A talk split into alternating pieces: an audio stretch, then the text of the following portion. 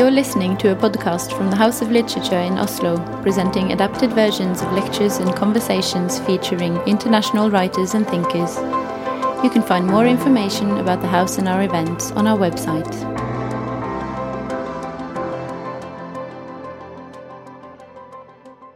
Welcome everyone to the House of Literature. While these three fine people discuss where they're going to sit, uh, let me uh, bid you all welcome uh, and say that I'm really happy to see you all here. My name is Andreas. I'm the artistic director at the House of Literature, and it's my honor to introduce tonight's panel. Um, not on today's panel, though, so that was a slight. Uh, but Ingmar Bergman was born in 1918 and died in 2007. He is without a doubt one of the most important and influential artists of the 20th century and last year, his centenary was marked throughout the world.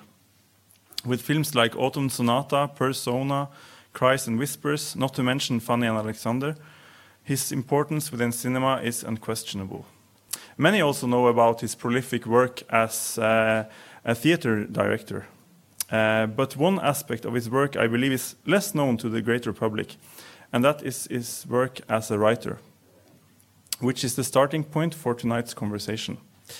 Between 1991 and 96, Bergman published three novels Den gode viljen, in English The Best Intentions, uh, Søndagsbarn, Sunday's Child, and Fortrolige samtaler, Private Confessions.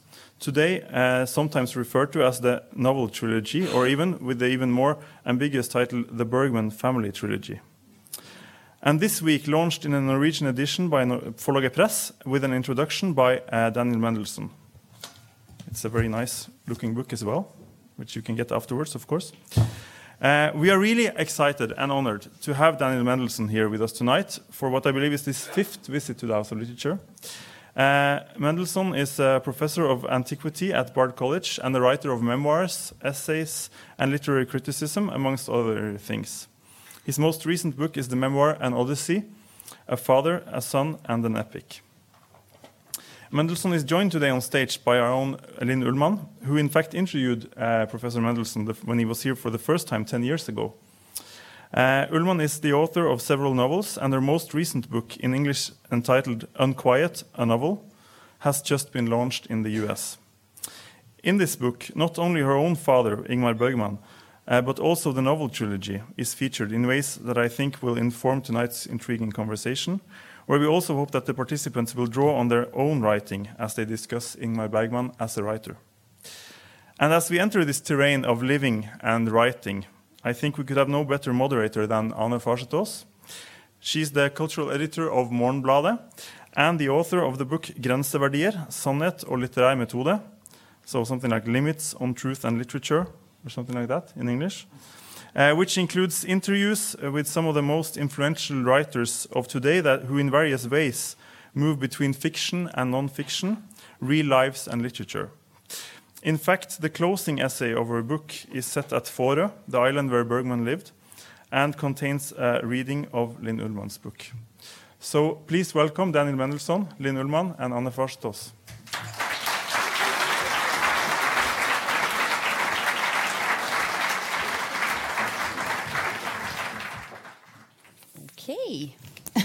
Thank you for that lovely introduction, Andreas. Thank you for being here, uh, Daniel and Linn.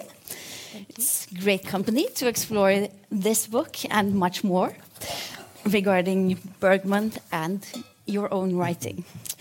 Um, but as Andreas said, uh, I think although loads of people know Bergman's films, I think his writing and these three novels are not as well known. And I don't think we should assume that we, we all in this room have read them. Um, and so it's just great that we have uh, Daniel here, who has written the introduction. And who is, of course, you're not just a critic of literature, but also of movies and of television and you're a classicist, and with that knowledge of ancient drama, perhaps an interest in modern drama mm. is also to be expected. Um, it's, yet it's not completely obvious that you're the one to introduce Bergman to Norwegian readers. I was wondering if you could tell us a little bit about these three novels and your, you know, your own relationship to Bergman. Well, I. Uh, it was suggested to me last fall to write the introduction to the novels, and I, I must say, I, I, it wasn't clear to me that I was the best person to introduce uh, these novels to a Norwegian audience, or indeed any audience. Um, I mean, as a as a uh, film critic, I obviously, uh, to some extent, have uh, studied Bergman's films, but I, I, didn't think I was a particular expert. And when um, uh, my publisher here suggested that I write the introduction, I was intrigued less because of Bergman, the filmmaker, but the idea of uh, autobiographical novels was obviously intriguing to me because, uh, like Linn and like you, I'm very interested in the boundaries between fiction and autobiography. And so I said, sure, I'll have a look. And, you know, I must say, I originally took it on because I love my publisher and I love Linn, and I thought, okay, you know, and then I thought, my God, I hope they're good, you know, uh, and, and, in fact, they're wonderful. Um, but these are three, okay, so these are three novels that are essentially, uh, and Bergman is very explicit about the uh, factual basis of these three books. The first is by far the longer, uh, uh, Best Intentions, and it is essentially about how uh, his parents uh, came together. And part of the idea of the title is that uh, everyone in this novel is essentially motivated by good or at least understandable intentions, but the marriage turns out to be a disaster. Um, and uh, it's, I think, a very bold and difficult thing. We've both done this, you know, uh, to imagine the lives of your parents before you existed. I think it's one of the hardest things to do.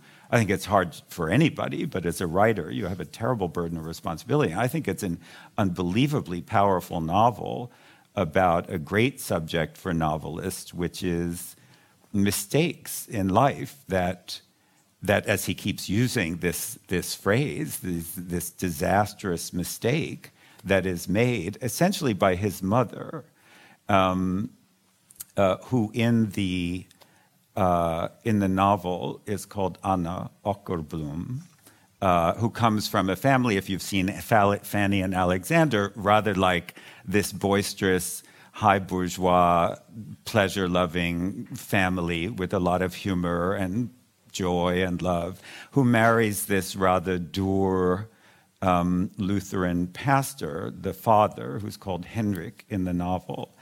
And that's essentially the novel. It's, it's long, it's quite dense, and it does a fearless job, I think, of thinking about what motivated these people to come together. And they aren't always the motivations that one has as a child, imagining your parents' courtship.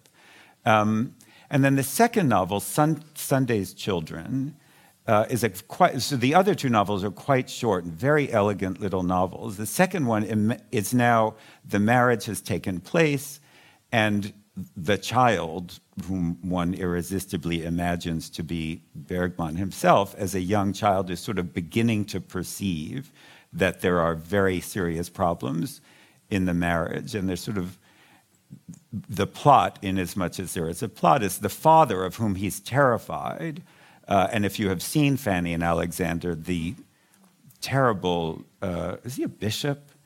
In the, it, it is clearly this person, you know, you will recognize him instantly, invites the son or commands the son to come along. He's going to preach in some town uh, some distance away, and the son is dreading this, and he fantasizes in an extraordinary passage about killing the father and torturing him and and he ends up going with him and that's the book but it, it, it's a wonderful i kept thinking of henry james when i read this novel mm. the way that children understand almost the way that animals do intuitively that there's something in the atmosphere that isn't right and the third novel which is just an extraordinary piece of work um, called uh, private, what's the English title? Private Conversation? Confessions. Co- confessions, Yeah. sorry.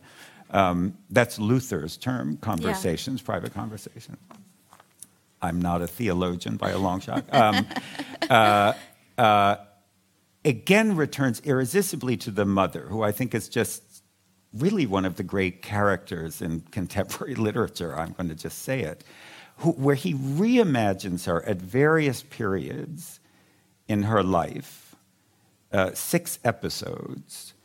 Uh, in which the mother interacts with a different person, her pastor, who turns out to have a huge influence on her. That's the first and the last conversation. The lover, the husband, whom we know by now, the lover with whom she has an affair, a younger man. And it's like looking at a character through a prism. You see different aspects of her as she thinks about the catastrophic, the life catastrophe, that's the phrase, mm. the life catastrophe that she has embraced through this terrible decision to marry the guy that she married. Um, and that basically is, and what's brilliant among the many things about the final novel is the six episodes are not in chronological order, which adds an entirely different uh, dimension because you see her making decisions out of order, and it gives you a kind of strange, enhanced, I thought, an enhanced appreciation of her motivations. Uh, and in fact, the last uh, confession is the earliest chronologically when she's a, a, girl about to be confirmed. And you see in this climactic moment, I think, the decision that she makes as a young girl, which basically tells you what the rest of her life is going to be like, what her motivations are. So, that in a nutshell, and a very small nutshell, is what the books are. But what they are is successful novels. You know, they really have something to say. And one of the most interesting things about them, and then I'll stop talking, is um, it, it, he does this as it were, theatrical thing from time to time of breaking the fourth wall, where he, he addresses the reader, he sort of talks explicitly about the decisions he's making as a writer in the book. So it adds this whole other dimension. It's very unusual and often very successful. Um, so I will say in closing that I think there's two characters in these books the mother and the mother's mother who is one of the great realists of contemporary literature. You know, she is that old lady in Fanny and Alexander, and she's very world, worldly wise, and she sees her daughter going to be making this terrible mistake, and she can't talk her out of it. And it's a kind of terrible thing to watch because she under she's the only person in these novels who can see clearly and nobody listens to her you know hmm. And of course, this life catastrophe that her daughter commits is the reason why uh, Ingmar is, or the protagonist or the narrator is even born. Of course. Of course. Uh, but you talk, when you talk about this, it sounds quite scenic, somewhat the theatrical as well, and there are elements of drama there. Is it possible to say something about what characterizes Bergman as a writer as opposed to what characterizes him as a filmmaker? Linn? Oh, well, I think that he. I think he was in so many ways a writer and had the mind of a writer, and that everything for him started with language. And even the physical um, action of writing mm. was was something that he talked about and thought about. Uh, it was the last thing he did before, almost before he died. I mean, he was no longer writing in his workbooks or his, you know, diaries or. I mean, he always wrote by hand, but he was still writing on um, furniture and and the walls, on his shoes. So writing to him was was a, a sensual thing. Um, and a, a, a, physical thing, and something that he also was uh, scared of. He had an ambivalent relationship to the writing room, to the solitude that came with writing. Uh, he had an ambivalent relationship to himself as a writer. Um, because I mean, sometimes he would say, "Oh, my writing is just a partiture. I mean, it will be something else. It's just the notes." But that's I don't I don't think and that that's really the way he he felt about it. But he was terrified of the blank page. Um, and for me as a writer, I mean, I think that some of the things that he writes about writing in the novels, and I think that's what makes the novels important yeah. to me, both as a as a daughter, a writer, um, and someone who relates to him. I mean, that he so many times he questions and uh, about what he's writing about, and you know, the ghosts in the room, and saying, but you know, he says one place, I I hear them saying, "Oh, this was not the way it was. This is not right." So that whole uh, you know discussion and about you know what's real what's imagined what's remembered what's forgotten is right there in his in his writing. And it's what he bases everything on. I mean the writing is the basis for all his films and his theater productions and everything. I mean it's he's um, and but what i'm thinking a lot about as a writer myself, and also as a daughter, is you know seeing how scared he was, how scared that he wouldn't be able to do it.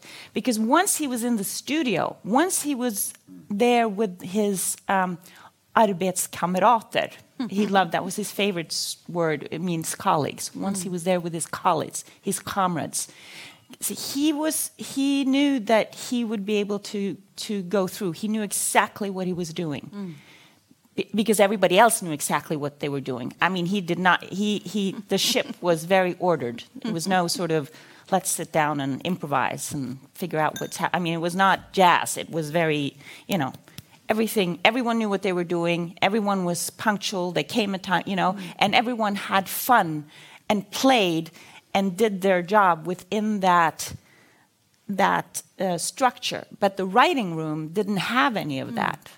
Um, didn't have his colleagues, didn't have it, just had the ghosts yeah. telling him that maybe this was wrong, maybe this is not good enough, maybe this, and the language was, you know, would, he writes about that too, would sort of, you know, go into spin and, and not mm. be anything.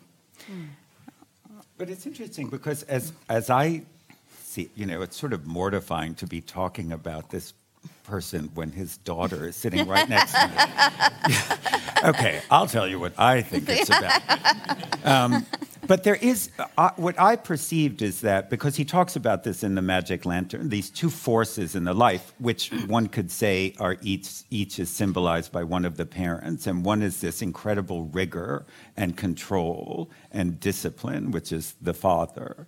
And he, uh, as I recall, in the Magic Lantern, he says, you know, I hate it's very funny. It says, I hate drama. I don't like all this emotional excitement. I want it just to be business, business, business. And yet, on the other hand, there's this sort of chaotic um, life messiness, which can be joyful or can just be mess. Uh, and it's interesting to hear you say that because I think the, the control that he could enjoy in the studio or the, or the uh, order, it satisfies one aspect of him, and the writing is, as we all know as writers, is more scary. Mm. You know, there's no structure. You're just in a you're locked in a room with yourself. And I was interested because I think that, uh, as I see it, just as a reader, of the novels, let's say, you know, the, you see him constantly recurring to this kind of primal conflict between the structure and the rigor on the one hand, and the playfulness and the scariness of no control at all on the other hand. And I think to some extent that's what the parents seem to represent. And yet it's ironic that the, the controlling quality of the father is what allows him, in a certain sense, to make the art. So there's a kind of irony to that. But I was very struck by that. Um, so it's interesting also to hear that he was so afraid. But it's, I don't think it's present in the writing for the most part. I think it's very, uh, you know, there's some points where you feel like, as I tell my students, he's clearing his throat or he's working himself up to do something. But it, it comes across as very confident, I, I mm. thought, quite often. Yes, but I think that it's in the, in the parts, in the, the cracks, in the, in the vulnerability and the mm. wondering. Mm. Also about the parent, you know, because he does write about his parents. And I mean, he writes one place. Um, I look at them and I um, how to translate this into English. It is a very odd experience talking about a Swedish writer and a Norwegian audience in English. Which has to speak English because there's one person he, in the room who doesn't speak I mean, he is a character in my book, and I struggled to make him speak English because mm. English and Swedish and Norwegian for yeah. the translation. Mm. I struggled together with my translator who struggled with me.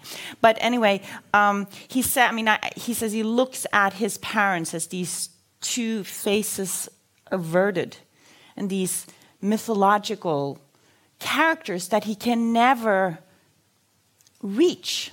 And I think that's what the, the, the, the wondering, the, the, the never ending wondering, um, I think is what makes also these books novels because he's yeah. not come to a place where he he he says well i figured it out. This was my mother's story. This was my father's story and so that's my story. So i figured it all out. I mean he's constantly reinventing them reimagining them putting them into different points of the stage. Yeah. never center stage um, because everyone knows what goes on on center stage but finding other places to put them. And this is where obviously his, his work as a, um, a film a director and a theater mm. person, because he will think, and this goes back to your question about you know how he thinks in, in images, but it's not only images, but also in perspective, and that it just never,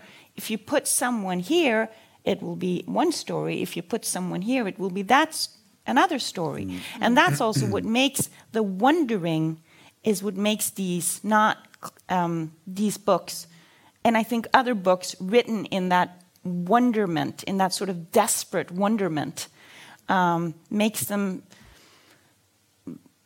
you know, possible novels or mm. not classic uh, memoirs, mm. because there's, you know, they're cracked, they're broken in some way, and that's. Um, so I'm thinking also that the lack of confidence is what, or the, the uh, is what makes makes the writing interesting to me. Well, I would say, I mean, I would just think of it. It's the lack of of or, certainty. Mm-hmm. Certainty, yes. yeah. And I think he put mm. a lot of himself into the writing of his parents. Um, because he had uh, he could look at his own experience to try to understand them um, and I don't think it was necessarily that, that, that it's so clear that this marriage was a mistake. I think it was more, it broke. And, you know, once something breaks, that's when I think he would think it was interesting to write about it. Mm. Mm. Of course. That's interesting. Yeah. Mm. And of course, you've written a novel about people who are married but who also behave like children. uh, which novel are you Talk talking about Unquiet? oh, Unquiet. Um, and your novel even has loads of references to your father's novels. Even yes. there's a li list of literature where these novels are listed. Yes, absolutely. Um, in what way was your own novel inspired by, by his writing? Well, a lot. I mean, he was one of the. Obviously, he is he is the basis. I mean, he is the, the basis for the character um, the father in the book. I mean, it's it's he is, but he, it's one version of him, and it's him as a very very old man. Um, so it started out as a documentary project, my novel, and it it it grew uh, into into a, something that I had because I realized because at the end of his life he was losing his memory.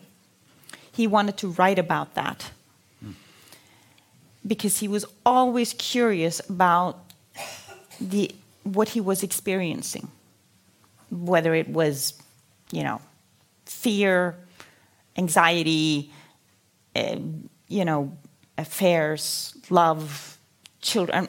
He was always, you know, what's going on in my, you know, what can I write about this? So now I, I'm getting old. I'm getting really old, and I'm starting to forget things. Mm. Is what he's saying and he wants to write about that. He wants to write about from inside of aging. But he's too old to do it. He has no. That's one of the, the symptoms of, of age is that he's not. He doesn't have the energy to write. So we have this idea. We're going to write it together. Yeah. And that's the the the the sort of foundation. And that was a project that broke because once we got started. Um, we spent so much time planning the thing that once we got started, he was really old. I mean, it was just a few months until he was dying, uh, until he was dead. And so he was sort of in the process of dying while I was interviewing him. And his memory was really then gone into, I mean, what we were experiencing were not Bergmanish controlled sittings where where the script was written which was the, my memory from my childhood, because uh, you know the, the everything was directed and every there was there were no surprises with him really when I was a child. Now when his memory was gone and he was he was sort of in the mid, middle between life and death, he had gone from Bergman into you know Bergman play into a sort of Strindberg's The Dream Play where where everything was open, everything is possible. Um, dream and reality go hand in hand. And so it was certainly not the taped conversations that we had both foreseen or even mm-hmm. hoped and well, planned. It actually started out as nonfiction then. It started out as yeah. a nonfiction book. Yeah. That was the idea about aging. I was going to interview him about, you know, growing yeah. old. And that's not exactly what we got. And then, then many years later, I, I, you know, I retrieved the tapes and I listened to them, and out of that that room where that Strindbergian room where dream and um, reality and memory and forgetfulness sort of go hand in hand. I thought, well, that's maybe where I need to write this book to honor that that period mm. where we had these last conversations. Mm uh, now I forgot your question, but yeah. to yes, no, there are so many questions here. But but to whether you were inspired by his uh, by his novels, but, well, not course, just by I mean, him as a person, but by his writing. Well, of course, I then I turned to not only him, but I, also him because the book is uh, my book. I mean, I, I read so many books about fathers and sons and daughters and mothers and daughters and fathers and mourning and death and forgetfulness and memory, but also him. And I found um, in his three, in the trilogy, I found, God, you know, I'm sitting here, you know, I'm four, I started this book when I was 48 years old, the same age that he was when I was born. And now, and there's, I have this picture of him where he's sitting stooped over looking at a picture of his parents. And now I'm sitting sort of stooped over looking at pictures of my parents, and I can't figure them out. He couldn't figure his parents out. And, and, and that to me was, was a good place to, to write. Mm. yeah. yeah. But in a way, what you're describing, it seems to me, is that the same productive confusion that you were referring to in your father, or the fear, or the not being in control, led you to your book. That is, it's, it starts with trying to imagine facts, so to speak, whatever that means, but at a certain point has to take a leap into some other kind of imagination. And your father did it with his parents, and you're doing it with. Mm. And how about you? With your And you wrote about your father. Well, no, I mean, I do. Was it- I do. that leap. Because I- there is a leap there. There even is though a you leap. don't leap into the novel, there's a leap from. Well, yes, trying to because as soon out as facts you, through- there are points in my book where I have to imagine my parents' marriage. Um, so again, you know, we're all in the same boat to a certain extent. Um, but I, I feel, you know, that I am limited to a kind of speculation you know, I think I know what my parents' marriage was about. Only my parents knew what their marriage is about, and one of them is dead, so it can never be known. Um, but to me, it's an endlessly, I, I, I feel somewhat constrained, and this is just because the writer, the kind of writer I am, I, I was very hung up on this issue. You know this better than most people because we talked about it when we talked about The Lost that there were certain kinds of things I didn't feel it was ethically appropriate for me to try to fictionalize, the kinds of suffering that these people went through. And I guess I've always been haunted by that. Like, what are you allowed to imagine? There's an most amazing passage in The Best Intentions where the novelist is imagining the moment where his mother loses her virginity you know, it's hard enough to think about your parents in any way, but as we all know, thinking of the sex lives of your parents is just blows all of your circuits. And yet, I thought it was kind of fearless what he did. Yeah. What he did in that. So I think, look, I think every writer has her uh, points of no return. And it's different. I don't think there's a blanket rule about what you can imagine, what you can't. You know, I think it differs from person to person, but there's no question. Any book that, any nonfiction memoiristic narrative that pretends that it is giving you just the known facts is preposterous. You know, every Probably a sentence. bad work of literature. Yeah, but I mean, Yeah. right? Every every sentence is a kind of a reimagination hmm. of what happened. You know, everything is fictionalized, and as I always like to point out to my writing students, what you leave out is fictionalizing to a certain. You know, you just the choices that you make and what part of the story you're going to tell fictionalize it because it's not telling everything, right? So these are such And interesting. And that's what writing is. I Yeah. mean, writing is giving. I mean, form is everything. I mean, I don't really care about sort of the the labels. Right. I, I I actually don't care. Uh, uh, you know, if some because to me a novel doesn't necessarily mean, or even fiction. Oh, it's all made up. Yeah. Like once upon a time, um, you know, and then it's just invented or completely made up. I think um, he. What's interesting to me about if we go back to Bergman is, I mean, it, he, I think these novels that he wrote differ from his autobiography because he, he did also write an autobiography Yes. called uh, The Magic Lantern, Magic in Lantern. English. Magic Lantern is so much more fic. I mean, it's so much more made up and sort of uh, stories and, and kind of snappy.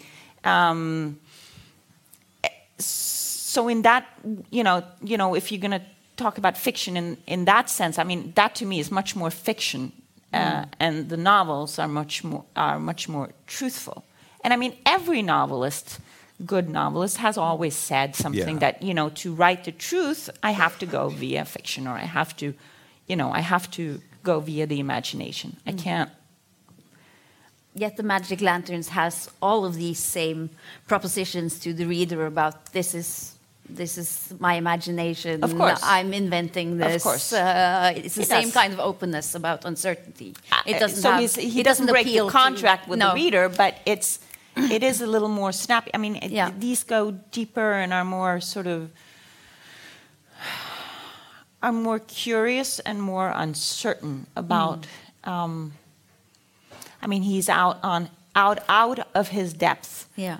Which I think is a good place to be.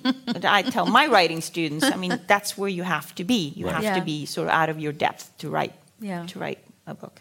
Well, to some extent, I mean, what you're saying is, you know, what matters is the ability to tell a good story. Whether the story happens to be factually true, whatever that means, or completely invented, is a secondary consideration. What people want is to have a good story. Yeah. And some stories are truer than other or more factual than others, or some stories that are based on fact are exaggerated in certain ways. But that's all that matters, you know. Nobody if you if you wrote a book that only had facts in it, it would be the telephone book, you know, and nobody wants to read that. Right? So I think that's what we're really interested in is I would say what counts is narrative. And the the percentage of facts in the narrative is totally immaterial, except that the only, you know, it's interesting because I could also look at this as a classicist. So mm-hmm. when you look at the history of literature taking a very long, the difference between fact and fiction was completely immaterial. Yes. The ancient Greeks wrote biographies of famous writers and Alexander the Great, and the king of Persia. Nobody expected it to be true. what you wanted, or Plutarch's lives, right? You wanted a story that was somehow illustrative hmm. of the truth about that person's life. If the actual incidents, like the magic lantern, happen to be invented, it doesn't matter because it's all giving us a picture of who that person was. So this whole fiction nonfiction thing It's is, related a to the novel and, uh, recent in the history of literature. And who Yeah. does it matter to? It matters, no offense, to the bookstore. Mm. The bookstore has to know where to put the book, fiction or nonfiction. But you know, does it also not matter a little bit to the reader since you write nonfiction books? Uh, and we know that if your books were found to have like deep factual mistakes, for example, about a serious issue like the Holocaust and the Second World War, Right. that would make your books less believable and your believability as uh, as a writer and as a narrator Right, to would suffer. right, to some extent, we're Yeah. being disingenuous because there is a contract with the reader. Of Yeah. course. you know, to, so, so it's not totally free. Although it's very interesting you mention that because I was just on Twitter, biggest waste of time in history, and I and I and I was reading a tweet by the Auschwitz Museum, and there's a novel. I can't. Rem- uh, luckily, I can't remember what the name is, but and they were tweeting saying we don't recommend that you read this novel because it misrepresents the truth about Auschwitz. I thought that's interesting mm-hmm. Yeah. because that's right in our territory here. Yeah. I don't even know how to parse. I don't know what to make of that, mm. you know. But it's Well, it's coming from the other angle. stories like that. But it wasn't that it was.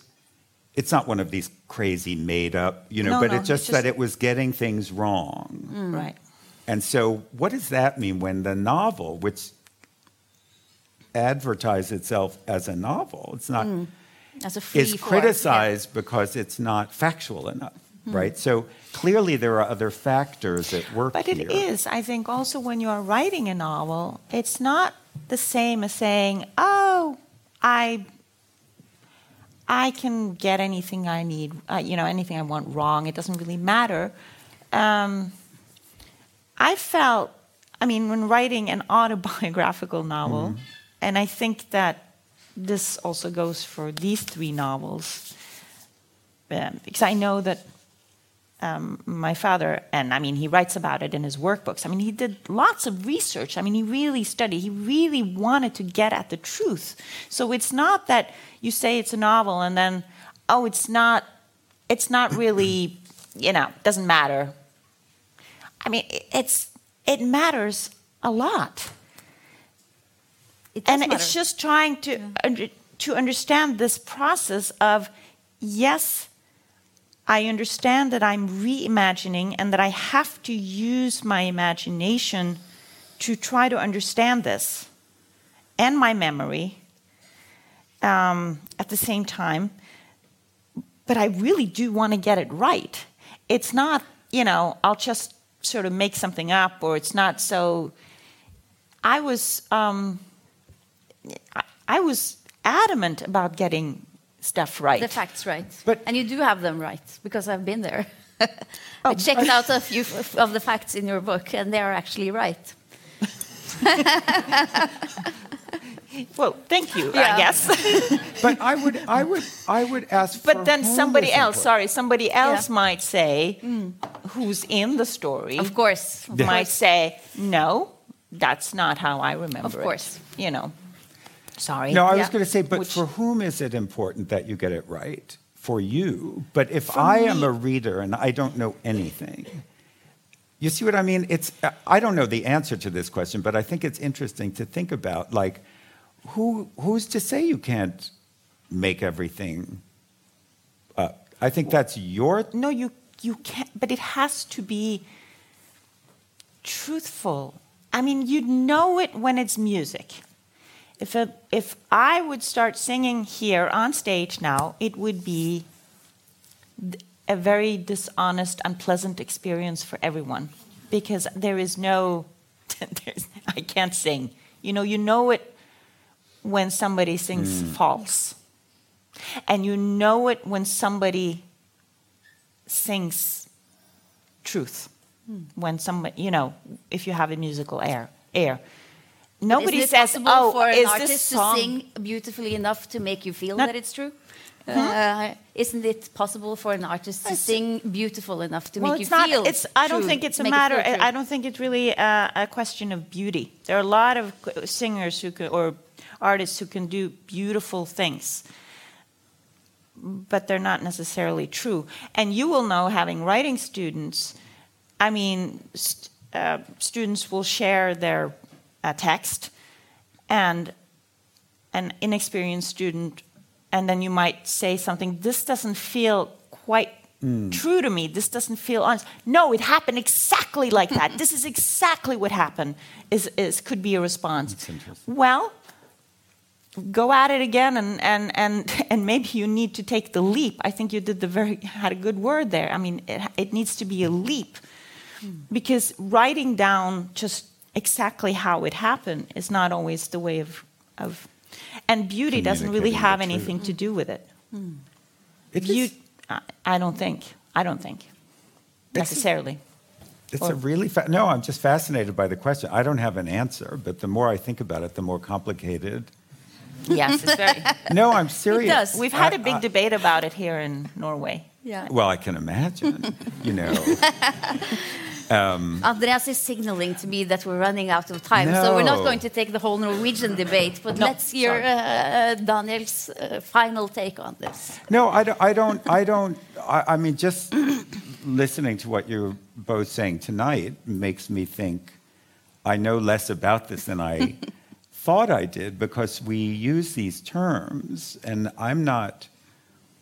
I'm not sure what it means to be truthful in a novel versus truthful in a work of nonfiction, truthful in a history book versus truthful in a historical novel. What, what is the pact that is being made with the reader? I think has to be, to some extent, a factor Yes. in this. So if you're saying, oh, this is the autobiography of, you know, Ingmar Bergman, then you go into it assuming certain things, you know, uh, or you see what I mean? So I. I have a friend, Laura Miller, who's a critic in New York, and actually, I've never been able to tell this story in Scandinavia. Now I Do can. we decided we wanted to get rich by writing one of those Scandinavian thrillers. And we sat down at a coffee shop once. This is before I ever came to Scandinavia. And we said, okay, we're going to write this novel because all you have to do is read these, you know, the girl with the dragon tattoo or whatever. and we started, and we were like, you know, Olaf was walking down the snowy streets of. Uh, and I thought, why not? You know, who would know the difference? Scandinavians, but I want the whole world market, and they don't know better, right? So, you know, it did make me think of like, what is the obligation? It's hard enough to define the truth, as we just agreed. And so, how hard is it to, what is one's obligation to the truth in different genres? I, I, that's an open ended question. I don't know. I feel less sure of the answer than I did an hour ago. well, good. It's good No, that's a good end, thing. That's a good place to end because then you have to come back in a year or so, and we'll have uh, With we'll my best selling will your thriller best-selling thriller with uh, Olaf with Olaf as the protagonist, walking protagonist, down the snowy street. and we'll dissect that uh, Yes, I'm sure bestseller here on stage, and we'll find out more about truth in literature of all kinds. Uh, thank you so much, Daniel and Linn. Uh, thank, Thank you to you, the Anna. audience for coming. Thank you. Anna.